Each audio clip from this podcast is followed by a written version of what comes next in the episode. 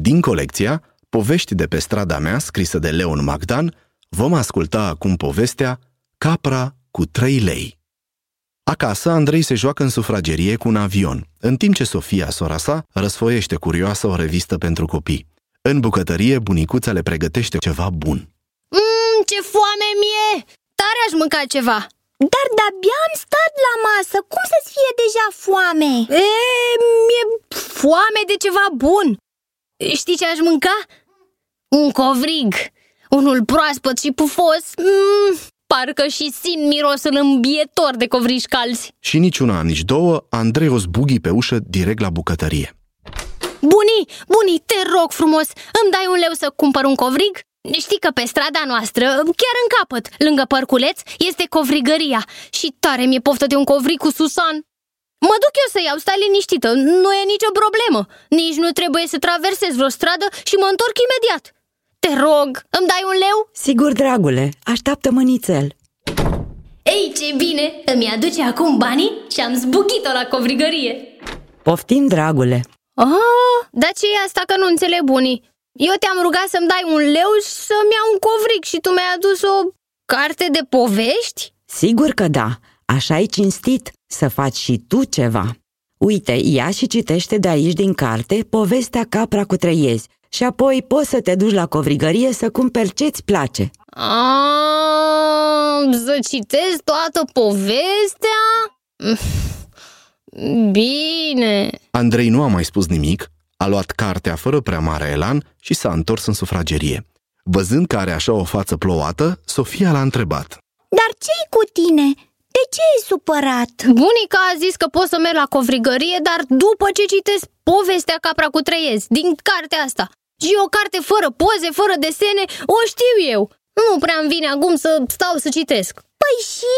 E o poveste foarte frumoasă și o știi bine. O să o citești imediat. Ah, ha, ha, chiar ai dreptate. Știu foarte bine povestea asta. Mama ne-a citit-o seara, am auzit-o și la grădiniță și am văzut și desenul animat. Gata, s-a rezolvat. Pot să mă joc liniștit cu avionul meu. Ce faci? De ce ai pus cartea jos? Nu citești? Nu, nu e nevoie, că știu povestea oricum.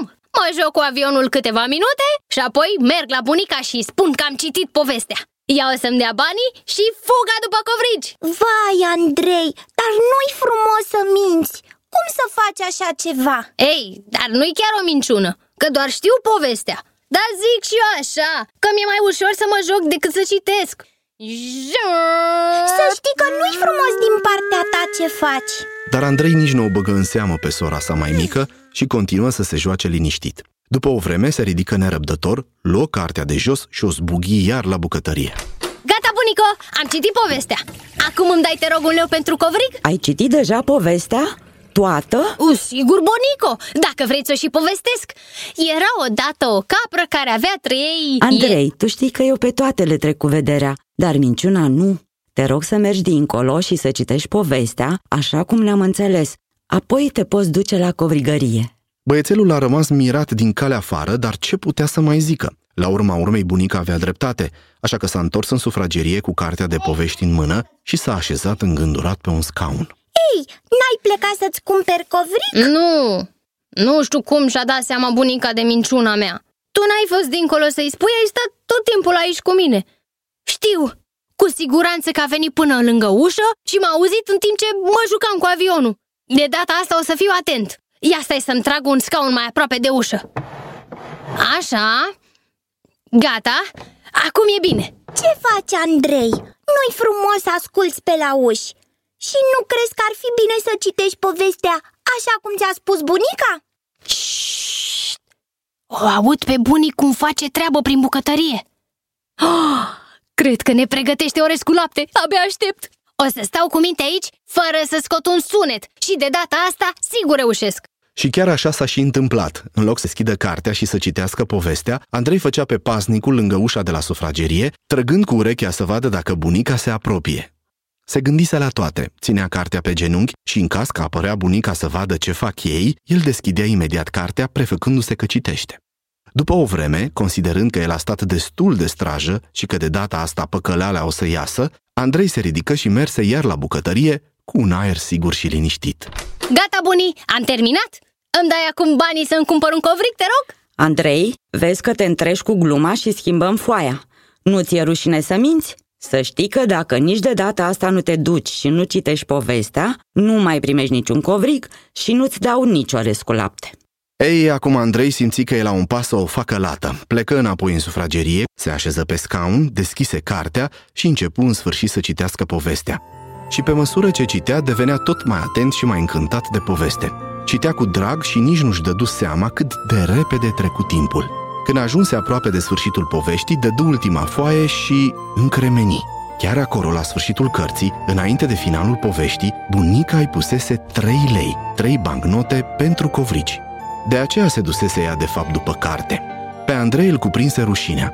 Ce urât din partea lui că încercase să mintă și cât de ușor fusese prins cu mâța în sac. El îi ceruse bunicii un leu, iar ea îi pregătise cu drag trei lei. Îi ceru iertare bunicii, apoi se duse la covrigăria din colțul străzii și cumpără trei covrigi calzi cu susan.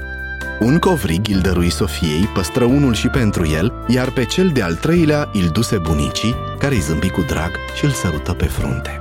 Pe lângă covrig, Andrei se alesese cu o lecție bine meritată, iar bunica le oferi celor doi prechindei un zâmbet și un castron cu orez cu lapte.